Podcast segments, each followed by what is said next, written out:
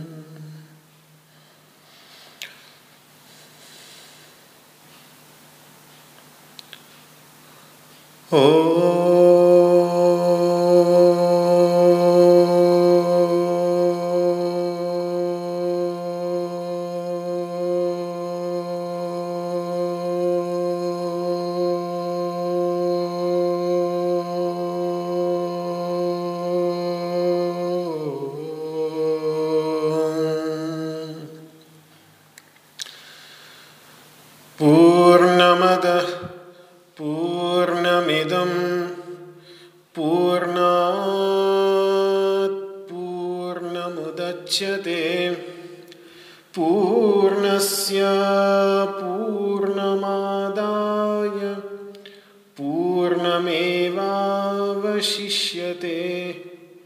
ॐ शान्तिः शान्तिः शान्तिः।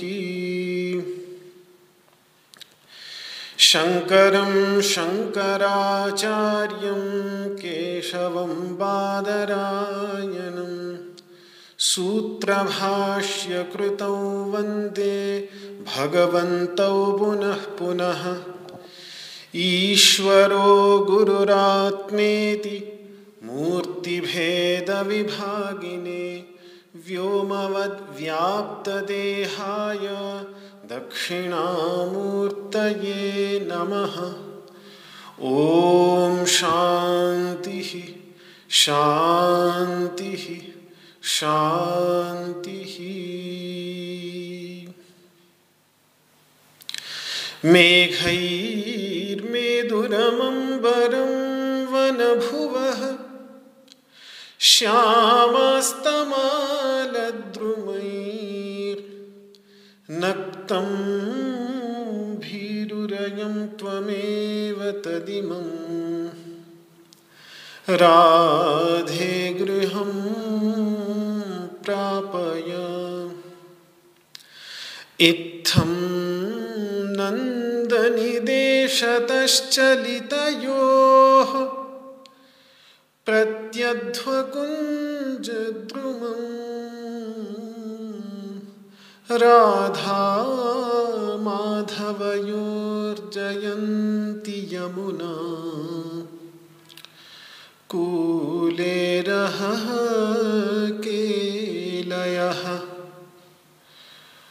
ओम शांति शांति शांति।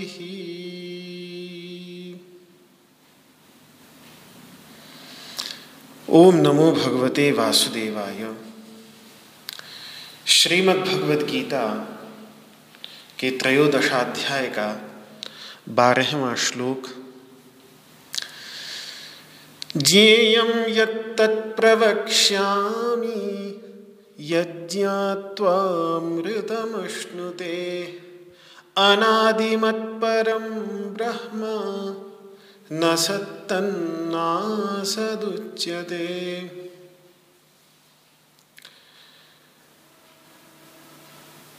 भगवान श्री कृष्ण कह रहे हैं कि जिस ज्ञान के बीस साधनों का मैंने निरूपण किया उस ज्ञान के द्वारा जानने योग्य जो तत्व है, अब मैं उसका निरूपण करने जा रहा हूँ, जिसे जानकर अमृत की प्राप्ति होती है। वह अनादि अनंत परब्रह्म है, जिसे न सत कहा जाता है, न असत कहा जाता है। तो इस श्लोक पर विचार करते हुए अमृत शब्द के अर्थ पर विचार चल रहा था। पहला अर्थ बताया, अविद्या एवं अविद्या जनित दुख से मुक्ति। दूसरा अर्थ बताया कि भय से मुक्त होकर अभय पद की प्राप्ति। तीसरा अर्थ जो विचार किया कि जीवन में जो ये छह उर्मियाँ आती हैं छह लहरें आती हैं। जरा मरण, क्षुधा, पिपासा। और विशेषकर सबसे अधिक पांचवी और छठी, शोक और मोह। इन उर्मियों से रहित होना, ऐसा भी आनंद गिरी जी महाराज अपनी टीकाओं में व्याख्या करते हैं, बताते हैं।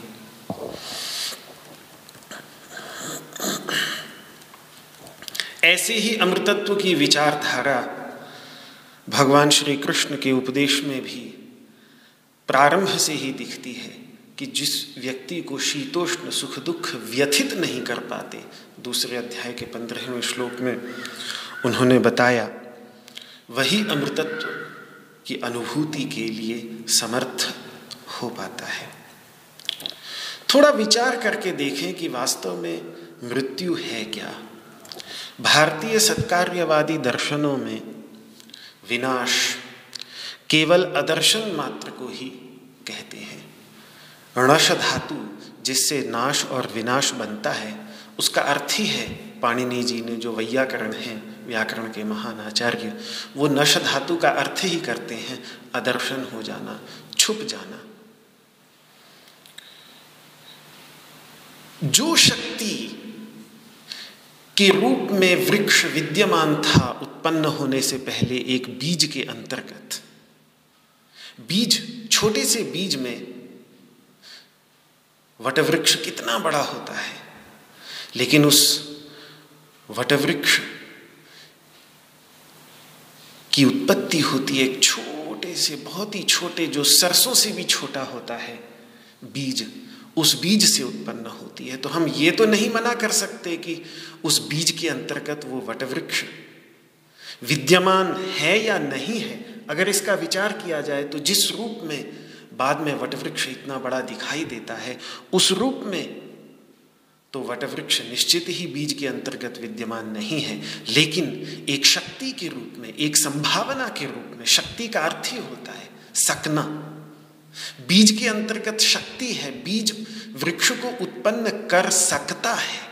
ये उसका सकना ही, कर सकना ही उसकी शक्ति है और उस शक्ति के रूप में शक्ति अनभिव्यक्त होती है। शक्ति का कार्य दिखता है, शक्ति स्वयं नहीं दिखती। उस शक्ति के रूप में वो बीज के अंतर्गत विद्यमान है। तो इसी को ही भारतीय दर्शनों में सत्कार्यवाद कहते हैं। जब कार्य, यानी वृक्ष आदि कार्य, जो दर्शन ऐसा मानते हो कि वो अपने कारण में, शक्ति के रूप में विद्यमान होते हैं, विद्यमान रहते हैं, उन्हीं को ही भारतीय दार्शनिक परंपरा में सत्कार्यवादी दर्शन कहा जाता है। तो जैसे वृक्ष शक्ति के रूप में बीज के अंतर्गत विद्यमान था। ऐसे ही वृक्ष के उस स्वरूप का अदर्शन हो जाने के बाद भी, विनाश हो जाने के बाद भी, उस वृक्ष के रूप में परिवर्तित जो शक्ति थी, वो शक्ति, क्योंकि शक्ति कभी विनष्ट नहीं हो सकती। शक्ति की एक ये विशेषता है, जिस तरीके से चैतन्य का विनाश नहीं, वैसे ही शक्ति का भी विनाश नहीं होता। ये तो आधुनिक विज्ञान भी इस बात को पूरी तरह से स्वीकार करता है। एनर्जी ट्रांसफॉर्म हो सकती है, एनर्जी का रूपांतरण हो सकता है, शक्ति का रूपांतरण हो सकता है, लेकिन शक्ति का विनाश नहीं हो सकता। तो वृक्ष के रूप में विद्यमान शक्ति का रूपांतरण ही आदर्शन कहलाता है। तो फिर विनाश क्या हुआ? अगर रूपांतरण हो गया तो हुआ क्या? कि जो वस्तु कुछ टुकड़ों को मिल, मिलाकर बनी हो, उसके वो टुकड़े अलग अलग हो जाना ही विनाश है। और परमाणु से लेकर इस जगत के जितने भी पदार्थ इंद्रियों से दिखाई देते हैं, वे सारे के सारे छोटे छोटे टुकड़ों को मिलकर ही बने हैं। तो इस मकान का भी, जैसे जिस मकान में मैं बैठा हूँ, इस मकान का भी विनाश एक दिन अवश्यम भावी है। तो वो विनाश होगा क्या? वो विनाश यही होगा कि जिन वस्तुओं को जोड़कर यह मकान बना है, उनका अलग अलग हो जाना। वे सब वस्तुएँ पहले अलग अलग थीं। ईंट अलग थी, सड़िया अलग थी, सब कुछ अलग था। ईंट भी पहले मिट्टी के रूप में अलग अलग थी। सड़िया भी अलग अलग खान के अंतर्गत पड़ी हुई थी। उस सबको एक करके पहले मिट्टी मिलाई, ईंट बनाई धातु निकाली, मिलाई तो सड़िया बनाई, उसके बाद इनको भी मिलाया तो मकान बनाया, फिर ये अलग अलग हो जाएँ। तो ये वस्तुएँ एक बार पुनः अलग अलग हो जाएँ तो उस वस्तु वस्तु का अस्तित्व दिखना बंद हो जाता है। इसको कहते हैं संघात, संस्कृत में जब कुछ वस्तुएँ मिलकर एक नूतन वस्तु का निर्माण करें तो उसको कहते हैं संघात। ये शरीर भी एक प्रकार का संघात ही है, क्योंकि इसमें भी पंचमहाभूतों के परमाणु मिल करके और भी जो इसके अंतर्गत उपकरण हैं, इंद्रियाँ हैं, वो भी जो पाँच भौतिक अंतकरण इत्यादि, इन सभी को मिलाकर एक संघात, एक मकान सा ये देह बन जाता है। तो फिर जब ये वस्तुएँ पुनः एक बार एक दूसरे से अलग अलग हो जाएँगी तो इस शरीर का अस्तित्व ये शरीर दिखना बंद हो जाएगा। जिस स्वरूप में इस समय दिख रहा है, उस स्वरूप में दिखना बंद हो जाएगा। इसका रूपांतरण हो जाएगा। तो ये तो हुई भौतिक जगत की बात। अब चैतन्य तत्व पर यदि हम विचार करें तो चैतन्य तत्व अमृत क्यों है?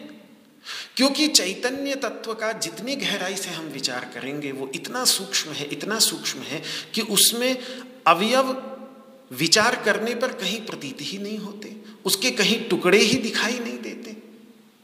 चैतन्य तत्व में क्या टुकड़े होंगे? क्या अवयव होंगे? शरीर में अवयव है, मकान में अवयव है, वृक्ष में अवयव है, इन सब पदार्थों में अवयव है, लेकिन टुकड़े हैं, टुकड़ों से मिलके बने हुए हैं। चैतन्य में कोई अवयव ही नहीं है, कोई हिस्सा ही नहीं है तो किन टुकड़ों को मिलाकर वो बना होगा? इसीलिए वेदांत में उसको निरवयव कहते हैं, अवयव से रहित कहते हैं, हिस्सों से रहित कहते हैं। उसमें हिस्से हैं ही नहीं, उसके हिस्से हो ही नहीं सकते। इसलिए तो भगवान ने दूसरे अध्याय में कहा कि नैनम छिंदंती शस्त्राणी। शस्त्र इसका छेदन ही नहीं कर सकते। शस्त्र, कोई भी शस्त्र शस्त्र का अर्थ होता है काटने वाला, जैसे तलवार, चाकू। ये काटता है तो ये क्या करता है कि अवयवों को सेब एक अवयव दिखा, उस पर चाकू चला तो दो अवयव हो गए, दोबारा चाकू चला, चार अवयव हो गए। जितने बार चाकू चलाएँगे, उतने अवयव अलग होते चले वो जो जुड़े हुए अवयव हैं, वो अलग होते चले जाते हैं और जिस रूप में सेब दिख दिख रहा था पहले, उस रूप में दिखना बंद हो जाता है। तो स्थूल शरीर के तो अवयव मिल जाते हैं। सूक्ष्म शरीर की भी इंद्रियाँ अलग हैं, मन अलग है, बुद्धि अलग है, चित्त अलग है, अहंकार अलग है, प्राण, अपान, व्यान, समान, ये सब अलग हैं। तो सूक्ष्म शरीर के भी अवयव मिल जाते हैं। लेकिन इनके अंतर्गत विद्यमान जो शुद्ध चैतन्य सत्ता है, जिसके प्रकाश से प्रकाशित होकर ये चेतन जैसे प्रतीत हो रहे हैं, उस पर जितना भी व्यक्ति विचार करे, उसके अवयव कहीं परिलक्षित नहीं होते, उसमें हिस्से कहीं दिखते नहीं। और फिर जिसके अवयव ही नहीं, जो बिल्कुल प्रज्ञान घन है, जिसको उपनिषद कहती है प्रज्ञान घन, बिल्कुल घनीभूत, जैसे सॉलिड जैसे बिल्कुल नमक का ढेला हो तो उस तरीके से जो ज्ञान का, जो चैतन्य का पूर्ण आदि अंत सर्वत्र चैतन्य स्वरूप है, पूरी तरह से पूर्ण व्याप्त है। उसके अवयव बिखरेंगे कैसे? उसके अवयवों को बिखर बिखेरेंगे कैसे? और जब अवयव बिखरेंगे नहीं तो उसका विलोप कैसे होगा? उसका विलय कैसे होगा? उसका विनाश कैसे होगा? तो जितना चैतन्य सत्ता इस चैतन्य तत्व पर विचार करते हैं, उतना ही ये समझ में नहीं आता कि इसका विनाश होगा कैसे? इसकी मृत्यु होगी कैसे? ये कैसे इसका नाश होगा? इसका कोई उत्तर ही नहीं मिलता। तो इसका विनाश न होना ही इसकी सहज अवस्था है। जैसे इस संसार में विद्यमान प्रत्येक पदार्थ का विनाश होना ही परम सत्य है। इसीलिए सब कुछ अनित्य है। क्षण प्रध्वंसी है, क्षण क्षण में बदलने वाला है।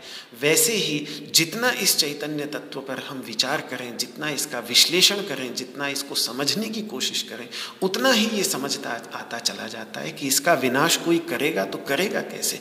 होगा तो होगा कैसे? इसीलिए अमृतत्व जो है वो उस चैतन्य तत्व की सहज अवस्था है।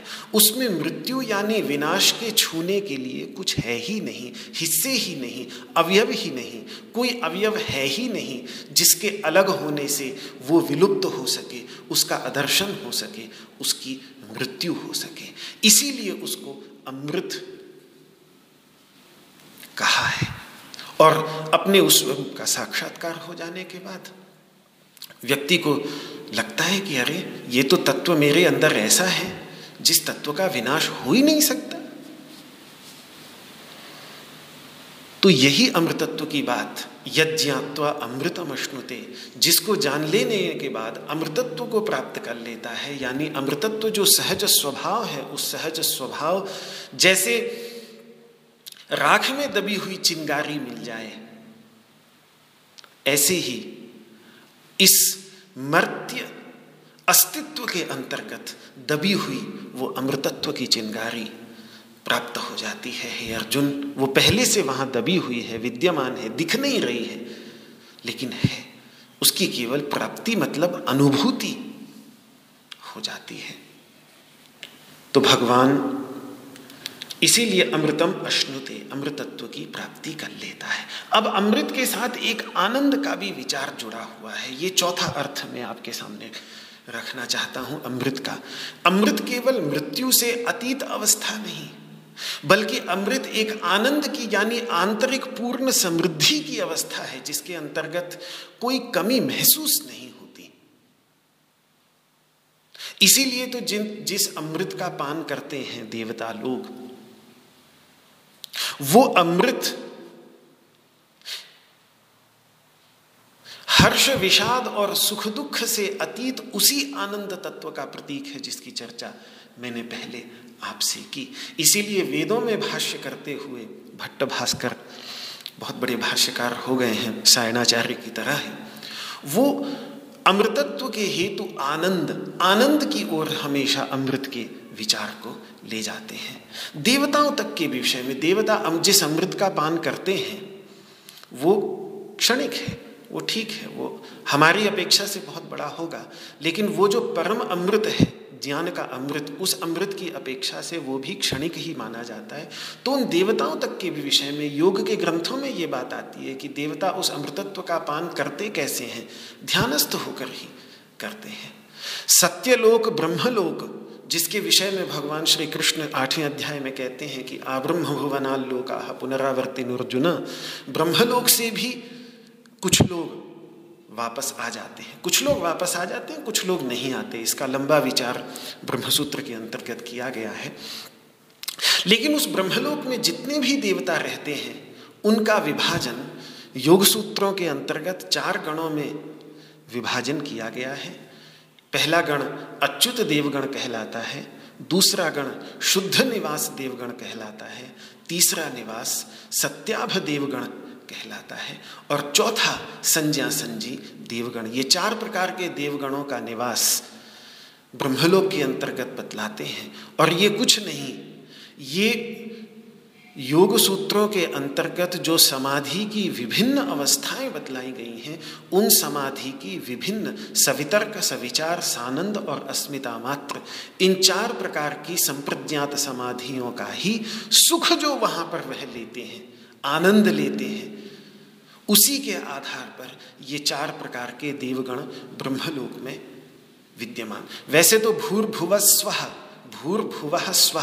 ये जो तीन लोक हैं, इन तीन लोकों में तो अपने से भिन्न कामों का उपभोग होता है। लेकिन उससे ऊपर महरलोक से लेकर ब्रह्मलोक पर्यंत जितने भी देवता हैं, वो अपने से भिन्न विषयों का भोग नहीं करते, बल्कि अपने अंतर्गत विद्यमान आनंद का ही ध्यान से अनुभव करते हैं। तो वो सारी वास्तव में अंत अंत में जाकर योग के अंतर्गत हमारे समझ में आता है कि वे सब ध्यान की ही कोटियाँ हैं। जिन धरातलों पर कोई भी साधक ध्यान का अभ्यास करके पहुँच सकता है। तो इसलिए अंततः यह अमृत, यह सोम रस जिसका पान देवता करते हैं, ये सब भी ध्यान से ही उपलब्ध होता तो जब व्यक्ति इस तत्व की ओर बढ़ता है ध्यान के मार्ग पर तो स्वतः ही ये जो आनंद है, ये जो पूर्ण आंतरिक समृद्धि है, जहाँ किसी कोई कमी नहीं खलती, इच्छाएँ, कमियाँ अपने आप शांत हो जाती हैं,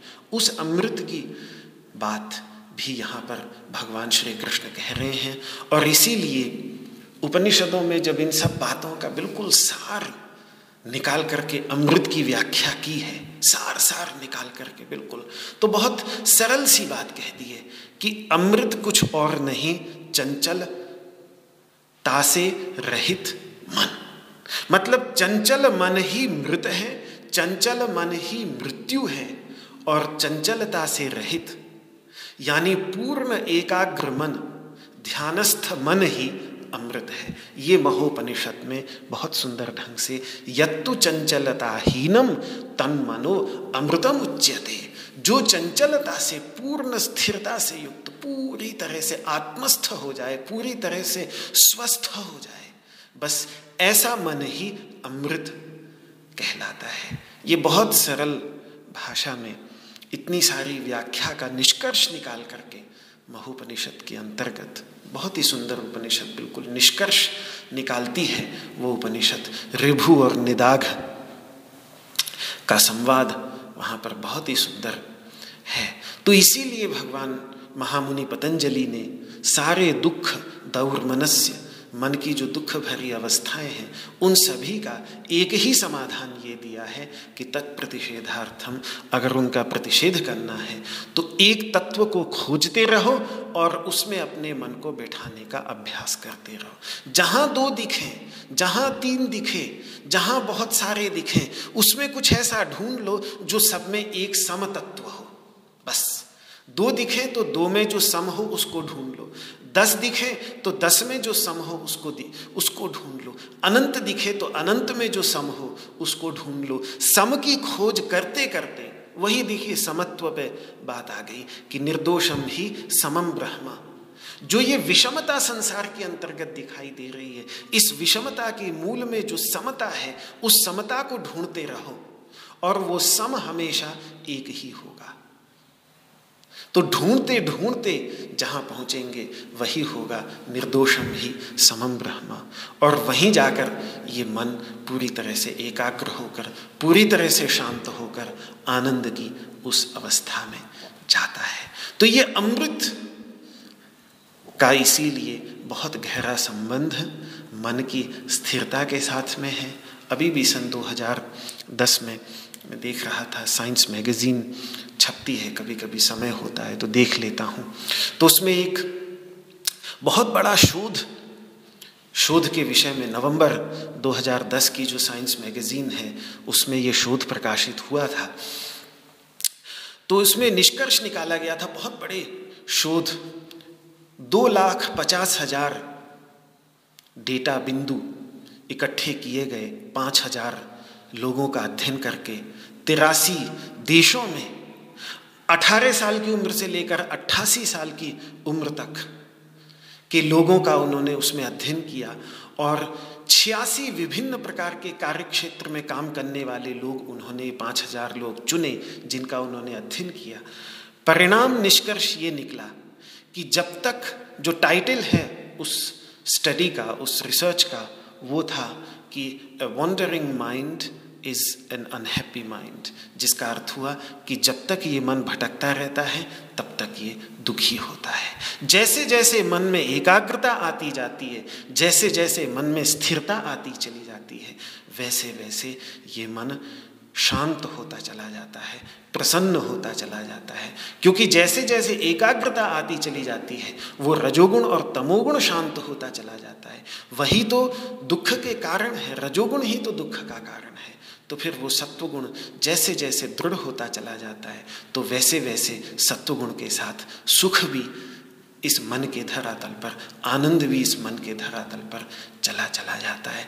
तो ये जो इतने बड़े शोध का परिणाम निकल कर आया 2010 में, यही बात तो भारतीय संस्कृति के मनीषी लोग हज़ारों सालों से बोलते चले आ रहे थे कि मन को जितना एकाग्र करेंगे, उतना ही शांत ये होता चला जाएगा। और एकाग्रता की जिन गहराइयों में भारतीय मनीषी, भारतीय चिंतक, भारतीय ध्यान के योग के अभ्यासी अपने मन को ले जाने में समर्थ हुए हैं।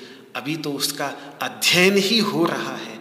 अभी तो उसकी एक परत कुरेदी जा रही है।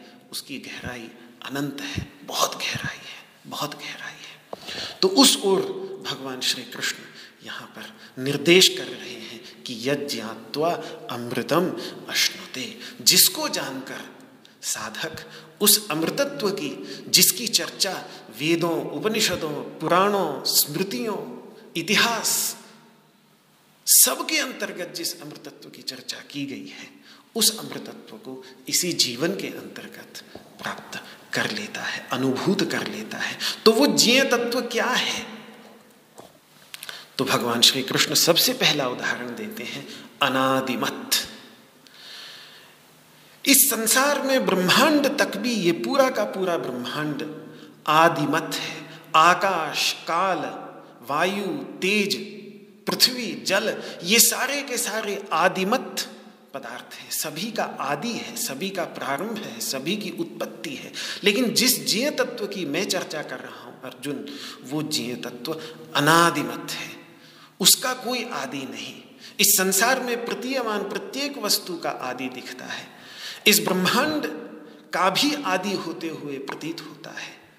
पर चैतन्य तत्व जैसे सूक्ष्म तत्व का आदि प्रारंभ कहाँ से होगा? जो कुछ वस्तुओं से को मिलाकर बना हो, उसका आदि, ठीक है? मिट्टी ले आए, वो मिट्टी बना करके एक आकार में प्रस्तुत कर दिया तो घड़ा बन गया, घड़े का आदि हो गया। घड़े की शुरुआत हो गई, जो घड़ा पहले नहीं दिख रहा था, वो घड़ा दिखने लग गया। लेकिन ये जो सभी का आदि है, इसका आदि किससे होगा? चैतन्य तत्व जैसे सूक्ष्म निरवय तत्व का क्या चीज़ मिलकर चैतन्य तत्व की, इस चैतन्य तत्व को उत्पन्न किया होगा? किन चीज़ों ने मिलकर? वैसी कुछ चीज़ें दिखती ही नहीं। चैतन्य के कुछ घटक। अवयव का अर्थ हो गया घटक। चैतन्य के कुछ घटक मिलते ही नहीं है, जिन घटकों को मिलाकर चैतन्य तत्व का आदि हो तो किससे होगा? ये कुछ समझ ही नहीं आता। इसीलिए इसके लिए जो शब्द का प्रयोग उपनिषद करते हैं, जिस, जिनका दूध श्रीमद् भगवद गीता है, जिनका सार श्रीमद् भगवद गीता है, वो उपनिषद जो जिस शब्द का प्रयोग करते हैं, वो है परम ब्रह्मा, पर ब्रह्मा। उसी शब्द का यहाँ पर भगवान श्री कृष्ण प्रयोग कर रहे हैं, अनादिमत परम ब्रह्मा। ब्रह्म क्या है? ब्रह्म का अर्थ होता है शुद्ध चैतन्य, बस। यही महिद, महर्षि महिदास ऐतरेय ने ऐतरेयोपनिषद के अंतर्गत जो ब्रह्म का लक्षण दिया है, वो यही है प्रज्ञानम ब्रह्म। मन की जितनी भी अवस्थाएँ हैं, बहुत अवस्थाएँ उन्होंने गिनाई, संकल्प, विकल्प। भय, कामना, जितनी भी अवस्थाएँ हैं, इन सभी अवस्थाओं के मूल में एक तत्व है। अवस्थाएँ बदलती रहेंगी, अवस्थाओं के विषय बदलते रहेंगे, लेकिन वो सारी की सारी अवस्थाएँ चूँकि सचेतन होंगी, अचेतन अवस्था की तो हमें अनुभूति हो नहीं सकती, अचेतन विचार की तो अनुभूति हो नहीं सकती। तो जितने भी विचार होंगे, वो सारे के सारे सचेतन होंगे। तो विचार के विषय बदलते चले जाएँ, लेकिन उनके, वो होंगे सारे के सारे सचेतन। तो वो जो एक तत्व उनके मूल में विद्यमान है, वो चेतन तत्व, चैतन्य तत्व। बस वही प्रज्ञान है और वही ब्रह्म है। उसी को ही वो ब्रह्म कह देते हैं। इसीलिए मन की जितनी भी वृत्तियाँ और अवस्थाएँ वहाँ पर गिनाई हैं, उन सब अवस्थाओं के मूल में जो एक तत्व प्रत्येक अवस्था में व्याप्त रहता है, प्रत्येक अवस्था में विद्यमान रहता है, उसी को ही चैतन्य कह देते हैं। और क्षेत्रज्ञ का वास्तविक स्वरूप वह ब्रह्म ही है, यही चारों वहाँ महावाक्यों का भाव है। चाहे वो लक्षण करने वाला महावाक्य हो, प्रज्ञानम ब्रह्म, कि वो चैतन्य ही ब्रह्म है। चाहे उपदेश का वाक, महावाक्य हो, कि तत्वमसी तुम वही हो, या अनुसंधान का वाक्य हो, कि ये जो चैतन्य मेरे अंदर प्रतीत हो रहा है मुझे, सभी विचारों के आधार के रूप में, वो चैतन्य ही ब्रह्म है। ये अनुसंधान वाक्य है, ये विचार का वाक्य है, अनुसंधान करने का वाक्य, अनुसंधान करने के योग्य महावाक्य है। और उसके बाद अनुभव के योग्य जो महावाक्य है, अहम ब्रह्मास्मि यजुर्वेद का, कि मैं जो अपने को बहुत ही सीमित सा प्रतीत हो रहा हूँ ये इस शरीर मन बुद्धि इत्यादि के अंतर्गत, ये जो मूलभूत तत्व है चैतन्य तत्व, ये वस्तुतः वही सर्वव्यापक चैतन्य तत्व के साथ एकीभूत, अभिन्न ही है, वही है।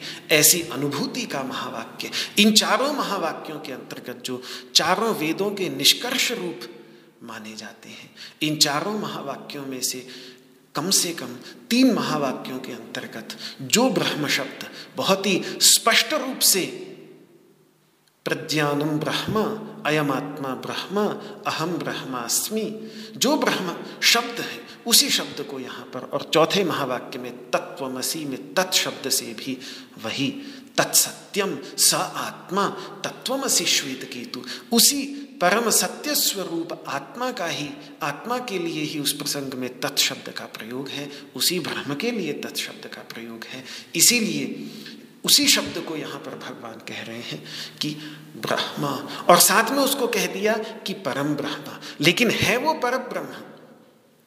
ये कहने की क्या आवश्यकता थी? ब्रह्म कह देने से काम नहीं चलता था। पर विशेषण क्यों लगा दिया उसमें? तो वो क्या है कि कभी कभी ब्रह्म शब्द का प्रयोग और अर्थों में भी हो जाता है। कहीं कहीं हम देखेंगे कि भगवान श्री कृष्ण प्रकृति के लिए भी ब्रह्म शब्द का प्रयोग करेंगे। चौदहवें अध्याय में भगवान श्री कृष्ण कहेंगे कि मम यो निर्महद ब्रह्म, तस्मिन गर्भम दधाम्य हम तो वहाँ महद ब्रह्म। दो बार चौदहवें अध्याय के अंतर्गत भगवान श्री कृष्ण ने ब्रह्म शब्द का प्रयोग प्रकृति के लिए किया है, शक्ति के लिए किया है, माया के लिए ब्रह्म शब्द का प्रयोग किया है, लेकिन उसे वहाँ पर वो महद ब्रह्म कह रहे हैं पर ब्रह्म नहीं कह रहे महद ब्रह्म कह रहे हैं। वो भी ब्रह्म है, लेकिन वो महद ब्रह्म है, वो परब्रह्म नहीं है। परब्रह्म जो है, वो तो शुद्ध चैतन्य स्वरूप ही है। इसी तरीके से श्रीमद् भगवद गीता के अंतर्गत ही कहीं कहीं वेद के लिए भी ब्रह्म शब्द का प्रयोग किया गया है। जैसे तीसरे अध्याय में भगवान श्री कृष्ण कहते हैं कि कर्म ब्रह्मोद्भवम विद्धि। ये वैदिक कर्म जो है, ये ब्रह्म यानी वेद के मंत्रों से निकल कर आता है। खुद वेदों में ही वेद के मंत्रों के लिए ब्रह्म शब्द का प्रयोग किया है। जैसे महर्षि सुनशेप जब भगवान वरुण की, कि सूक्त का गायन करते हैं तो यही कहते हैं कि उपब्रह्माणी वाघत। कि मैं ब्रह्म का उच्चारण करते हुए आपकी सेवा में आ रहा हूँ। तो स्वाभाविक है, वहाँ ब्रह्म का उच्चारण का मतलब है कि वेद के मंत्रों का उच्चारण करने के लिए, करते हुए आपकी सेवा में आ रहा हूँ। वहाँ ब्रह्म का अर्थ शुद्ध चैतन्य स्वरूप पर ब्रह्म नहीं है। वहाँ ब्रह्म का अर्थ है वेद वेद का मंत्र। इसलिए बहुवचन में प्रयोग हुआ कि ब्रह्माणी, बहुत सारे ब्रह्मों को बोलता हुआ आ रहा हूँ। मतलब बहुत सारे वेद के मंत्रों को बोलता हुआ आ रहा हूँ। लेकिन उस वेद के अर्थ में जब ब्रह्म शब्द का प्रयोग होता है तो उसको परब्रह्म नहीं कहते, उसको शब्द ब्रह्म कहते हैं। इसीलिए भगवान श्री कृष्ण ने छठे अध्याय में स्पष्ट किया है कि जिज्ञासुरपि योगस्य शब्द ब्रह्माति वर्तते, वहाँ शब्द ब्रह्म कहते हैं। वेद को शब्द के स्वरूप में विद्यमान जो ब्रह्म तत्व है, शब्द ब्रह्म कहते हैं। उसको परब्रह्म नहीं कहते, उसको शब्द ब्रह्म कहते हैं। इसी तरीके से कहीं कहीं वेद के जो सारभूत तत्व है, ओंकार, उसके लिए भी ब्रह्म शब्द का प्रयोग किया है। लेकिन उसे एकाक्षर ब्रह्म कहते हैं। जैसे आठवें अध्याय में भगवान ने कहा कि ओमिति एकाक्षरम ब्रह्म। ओमिति एकाक्षरम ब्रह्म व्याहरण माम अनुस्मरण ओम जो ये एकाक्षर ब्रह्म है, इसका उच्चारण करते हुए और मेरा स्मरण करते हुए। ऐसा उस आठवें अध्याय के श्लोक में भगवान ने कहा तो वहाँ ब्रह्म शब्द का प्रयोग ओंकार के लिए किया, लेकिन वो एकाक्षर ब्रह्म है, वो भी पर ब्रह्म नहीं है। क्यों? क्योंकि ये सब सातिशय तत्व हैं। इनका यदि हम विचार करेंगे तो इनसे बढ़कर भी एक तत्व विचार करने पर उपलब्ध होगा। पर जिस ब्रह्म तत्व की अब मैं बात करने जा रहा हूँ, अर्जुन, इन सब ब्रह्मों की तो मैंने बात कर ली। अब जिस ब्रह्म की मैं बात करने जा रहा हूँ, वो पर है, वो निरतिशय है। उससे बढ़कर और कुछ है ही नहीं। पर का अर्थ ही ये है कि जिससे आगे कुछ और ना हो, जिससे बढ़कर कुछ और ना हो। अतिशय का अर्थ है उससे आगे कुछ और होना। तो इससे आगे कुछ और नहीं, इससे आगे भी वही है, इससे आगे भी वही है बस। तो उसको बोलते हैं पर ब्रह्म। और वैसे ब्रह्म का अर्थ ही यही होता है कि ब्रह्म का अर्थ होता है बढ़ा हुआ। ब्रह्म धातु जो है, वो बढ़ने अर्थ में, वृद्धि अर्थ में होता है। तो ब्रह्म का अर्थ होता है इतना बड़ा हुआ जिससे अधिक बढ़ा ही न जा सके। जिससे अधिक बढ़ोतरी संभव ही नहीं है। जो वृद्धि की पराकाष्ठा है। हम सब वृद्धि प्राप्त करना चाहते हैं। हम सब बढ़ना चाहते हैं। सिकुड़ना कोई नहीं चाहता। वो कारण ही यही है कि है तो अंदर से हम ब्रह्म। तो वो छटपट आ रहा है ब्रह्म दोबारा ब्रह्म को बनने के लिए। इसीलिए बढ़ना चाहता है, क्योंकि अपनी आत्मविस्मृति में भी वो अपने अपने उस संस्कारों को तथाकथित एक बहुत ही सरल भाषा में मैं बोल रहा हूँ, ऐसा कुछ है नहीं, ब्रह्म में क्या संस्कार होंगे? लेकिन मानो जैसे वो उसके लिए छटपटा रहा हो, इसलिए बढ़ना चाहता है, लेकिन जब इस संसार के धरातल पर बढ़ना चाहता है तो इस संसार के धरातल पर बढ़ना सदैव सीमित ही होगा। यहाँ कितना भी आप ऊपर चढ़ जाएँगे, चढ़ने के बाद कभी ना कभी उतरना ही पड़ेगा। एक ये ब्रह्म तत्व ही ऐसा है, जिससे अधिक बढ़ा नहीं जा सकता।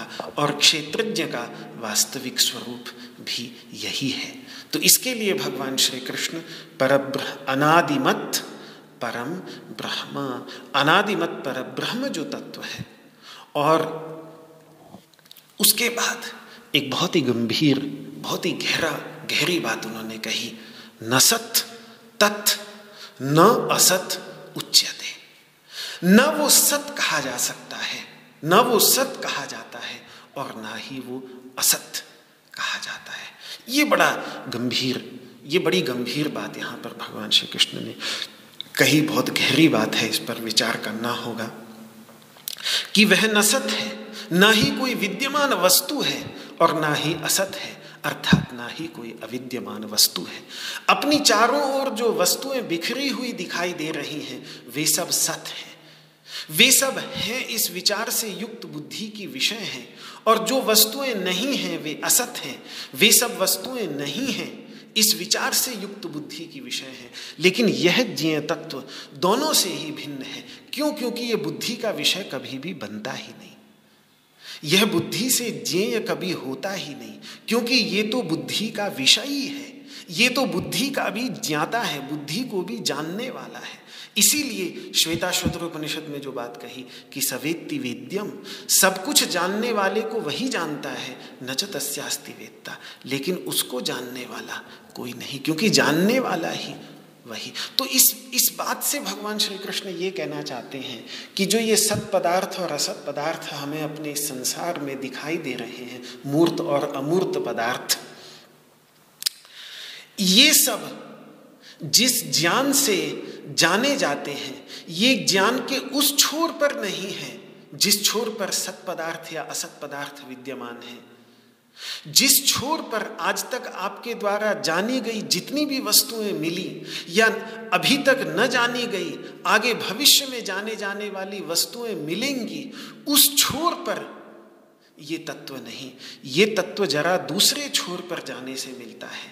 ये ज्ञान के बाहर वाले छोर पर नहीं मिलेगा, सामने वाले छोर पर नहीं मिलेगा। ये अंदर वाले छोर पर विद्यमान तत्व है। ये पीछे वाले छोर पर विद्यमान जीय तत्व है। तो ये जीय तत्व अन्य जीय तत्वों से इस अर्थ में भिन्न है। जैसे सारे जीय तत्व इस संसार में आदिमत हैं, लेकिन ये अनादिमत है। उस अर्थ में ये उन सब जीव तत्वों से भिन्न है। वो सारे असीम हैं, ब्रह्म हो सकते हैं, लेकिन पर ब्रह्म नहीं हो सकते। उस परब्रह्म अर्थ में ये उन सबसे भिन्न है। इसी तरीके से सत असत के रूप में जो हमें जीय तत्व इस संसार में मिलते हैं, उन दोनों से ही ये भिन्न है। तो इसीलिए इसे सदवस्तुओं के बीच में अपने से अलग भी मत ढूंढना और असद वस्तुएँ आगे जो अभी तक ज्ञात नहीं हैं, आगे कदाचित ज्ञात होंगी, उन असद वस्तुओं में भी उसे मत ढूंढना। तो जे कहते, क्योंकि होता क्या है कि जब भगवान ने जे शब्द का प्रयोग कर दिया तो जे कहते ही हम जानने योग्य वस्तु को अपने चारों ओर ढूँढने लगते हैं। पर यह तत्व उस अर्थ में जे नहीं है।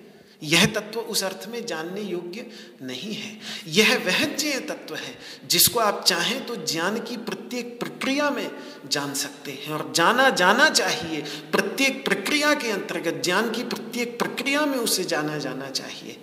फिर भी सामान्यतः हम सभी के लिए वो अनजाना ही रह जाता है। इसीलिए केनोपनिषद ने ये बड़ी सुंदर बात कही कि प्रतिबोध विदितम मतम।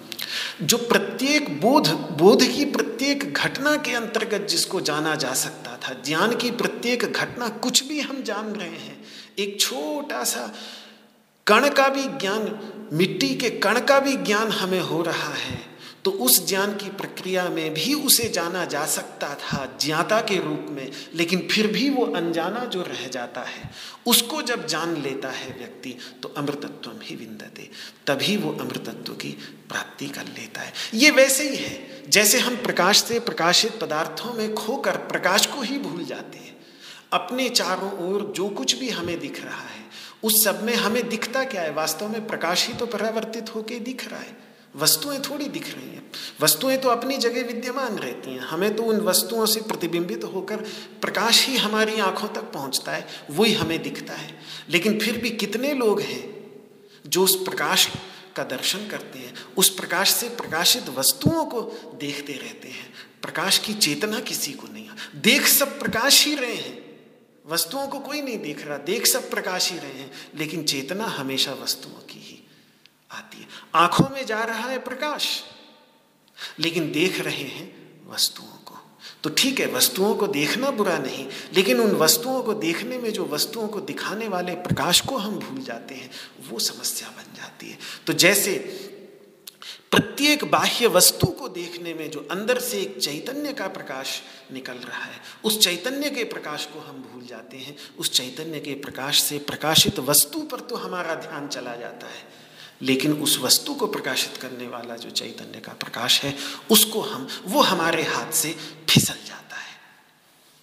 तो वेदांत का काम है, हमें बस वही प्रकाश, जो प्रत्येक ज्ञान की क्रिया में विद्यमान है, जिसके बिना ज्ञान की कोई क्रिया हो नहीं सकती, उसका बोध कराना। यही वेदांत का, यही उपनिषदों का उद्देश्य है। यदि इसी जीवन में बोध हो गया तो ठीक और यदि न हुआ तो आत्मविस्मृति के इस भयावह गर्त से निकलने का जो एक ये स्वअवसर आया हाथ में, ये कब दोबारा आएगा, इस विषय में फिर कुछ भी कह पाना असंभव है। इसीलिए केनोपनिषद का ऋषि कह देता है कि यह चेद वेदी तथा सत्यम अस्ति यदि यहीं अभी इसी वक्त ये बात समझ में आ गई, पकड़ ली तो ठीक। नचेदिहा वेदित अभी अगर इसी समय नहीं समझे महती विनष्टि ही। तो फिर बहुत बड़ा विनाश है।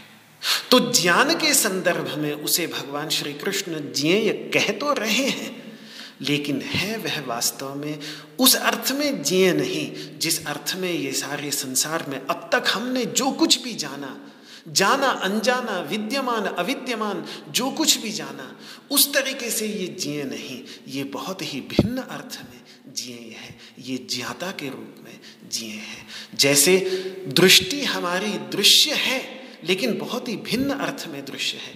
इस अर्थ में हमारी दृष्टि, हमारी आँखें दृश्य नहीं, जैसे इस संसार के विद्यमान पदार्थ। दर्शन के द्वारा ही वो दृश्य है। प्रत्येक दर्शन में ही अपनी आँखें जिसने देख ली, समझ ली वो अपनी आँखें समझ लेगा और जिसने प्रत्येक दर्शन में अपनी आँखों को अगर अपने से भिन्न कहीं बाहर ढूंढता रहा तो वो आँखें कभी न मिलेंगी। यही समस्या इस चैतन्य के साथ भी है। इसीलिए सत और असत इस संसार में विद्यमान जितने सत पदार्थ हैं, जितने विद्यमान पदार्थ हैं, या जो अविद्यमान भी हैं, जिनके विषय में हमें पता नहीं कि वो हैं कि नहीं, उन दोनों से ही अलग करने के लिए, क्योंकि इसमें संशय भी नहीं, मैं विद्यमान हूँ कि नहीं, ये कोई संशय भी नहीं, इसलिए असत भी नहीं है मैं ये तो नहीं कह सकता कि मैं नहीं हूँ।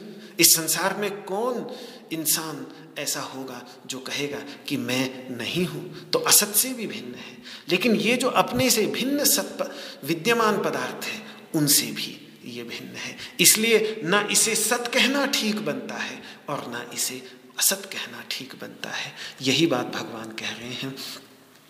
न सत्तन, न असत उच्यते। ऐसा कहाँ कहा जाता है? भगवान कह रहे हैं, ये मैं नहीं कह रहा हूँ। ये तो ऐसा तो बड़े बड़े मनीषी लोग बड़े बड़े ऋषि, महर्षि इस बात को कहते हैं। ऐसा कहा जाता है उच्चते ऐसा कहा जाता है। तो कहाँ कहा जाता है, महाराज? तो ये बात आती है ऋग्वेद के अंतर्गत, नासदीय सूक्त में। प्रारंभ में ही जब सृष्टि से पहले की अवस्था का वर्णन वेद नारायण भगवान करते हैं, ना सदासीत, नो सदासीत, उस समय न असत था, न सत था।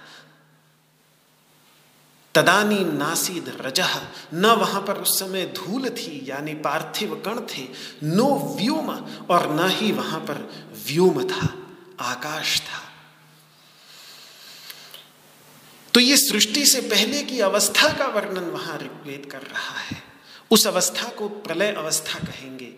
प्रलय केवल विनाश के बाद की अवस्था को प्रलय नहीं कहते।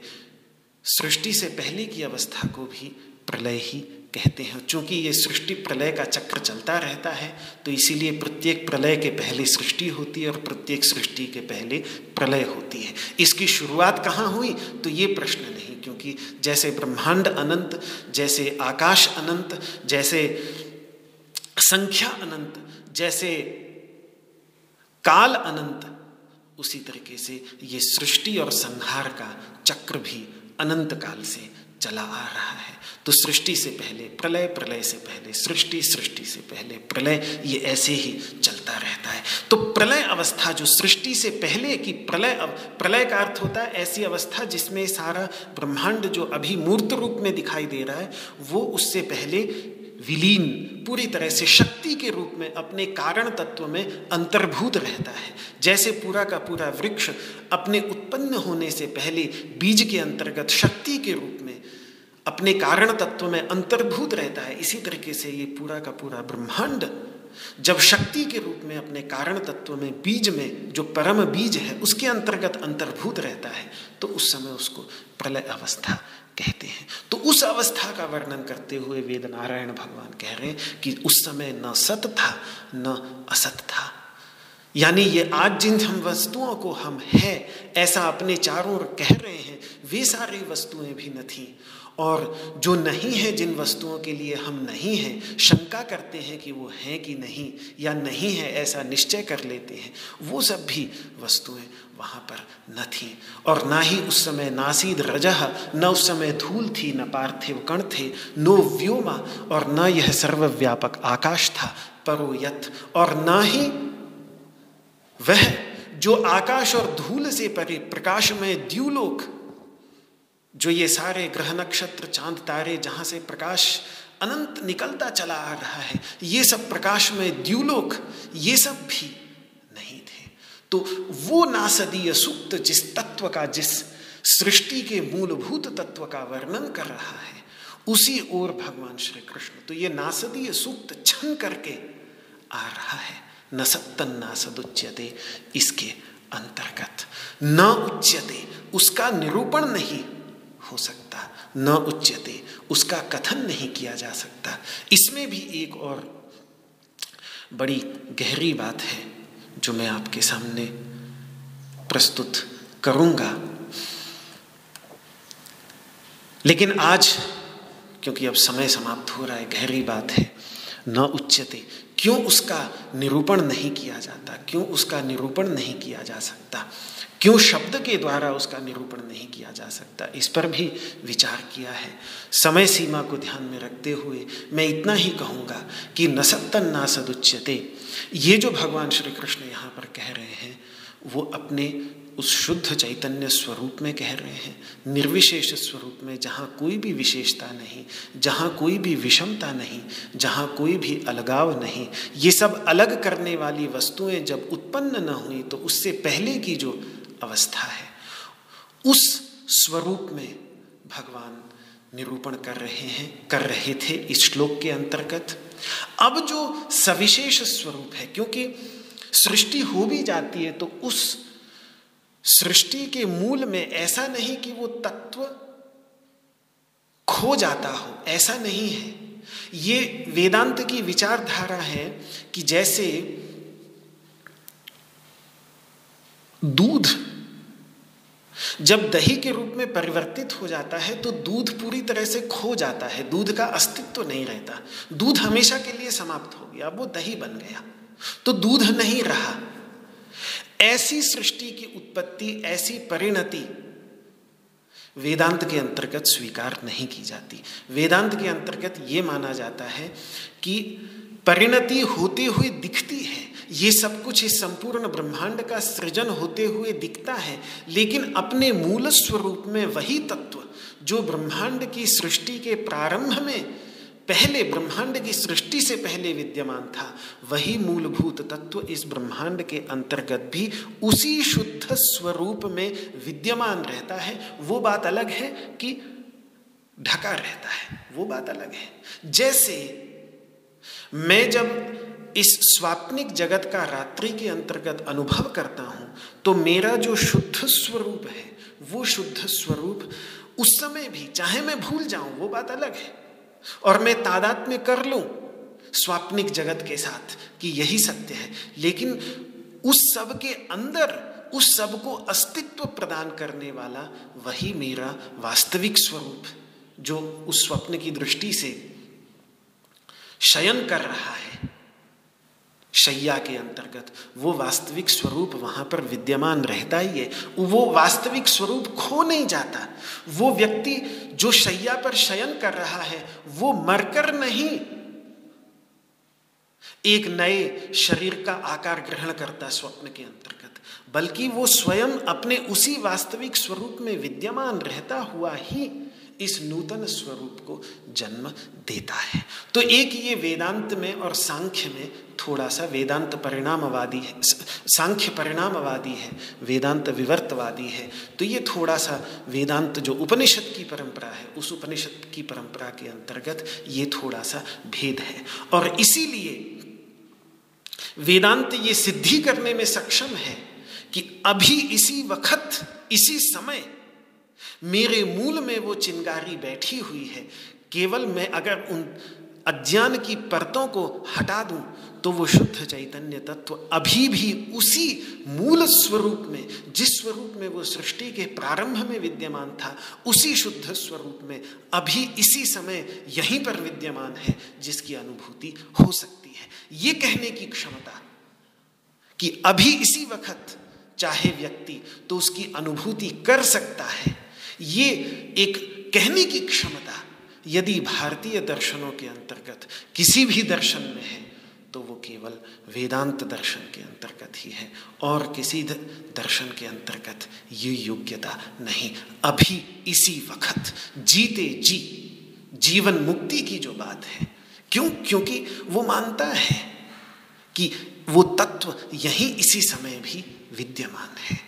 तो ये उसी अब निर्विशेष स्वरूप में भगवान श्री कृष्ण ने वर्णन कर दिया आधे श्लोक में। अब सविशेष रूप में, इस विराट रूप में, इस सारे जगत के रूप में, उसी तत्व का निरूपण अगले श्लोक के अंतर्गत करने जा रहे हैं। क्योंकि अपने सविशेष स्वरूप में वही निर्विशेष तत्व सभी प्राणियों के अंतर्गत विद्यमान है, जिसका निरूपण यहाँ पर आगे के श्लोकों के अंतर्गत किया जाएगा। आगे के दो श्लोकों में से डेढ़ श्लोक भगवान श्री कृष्ण ने श्वेताश्वतरोपनिषद से ज्यों के त्यों ले लिए हैं। अगला श्लोक और उससे अगले का भी आधा श्लोक। केवल उससे अगले श्लोक का जो उत्तरार्थ है, वो उत्तरार्थ श्वेताश्वतरोपनिषद के उत्तरार्थ से भिन्न है। तो ये दो श्लोक भगवान श्री कृष्ण उपनिषद से लेकर के पहले निर्विशेष तत्व का निरूपण किया, अब निर्विशेष तत्व के बाद सविशेष तत्व का निरूपण अगले श्लोकों में करेंगे, जिनका विचार फिर कल समय आने पर किया जाएगा। आज इसका यहीं पर ही उपसंहार करके इस वाक पुष्पांजलि को भगवान श्री कृष्ण के चरणों में समर्पित करते हुए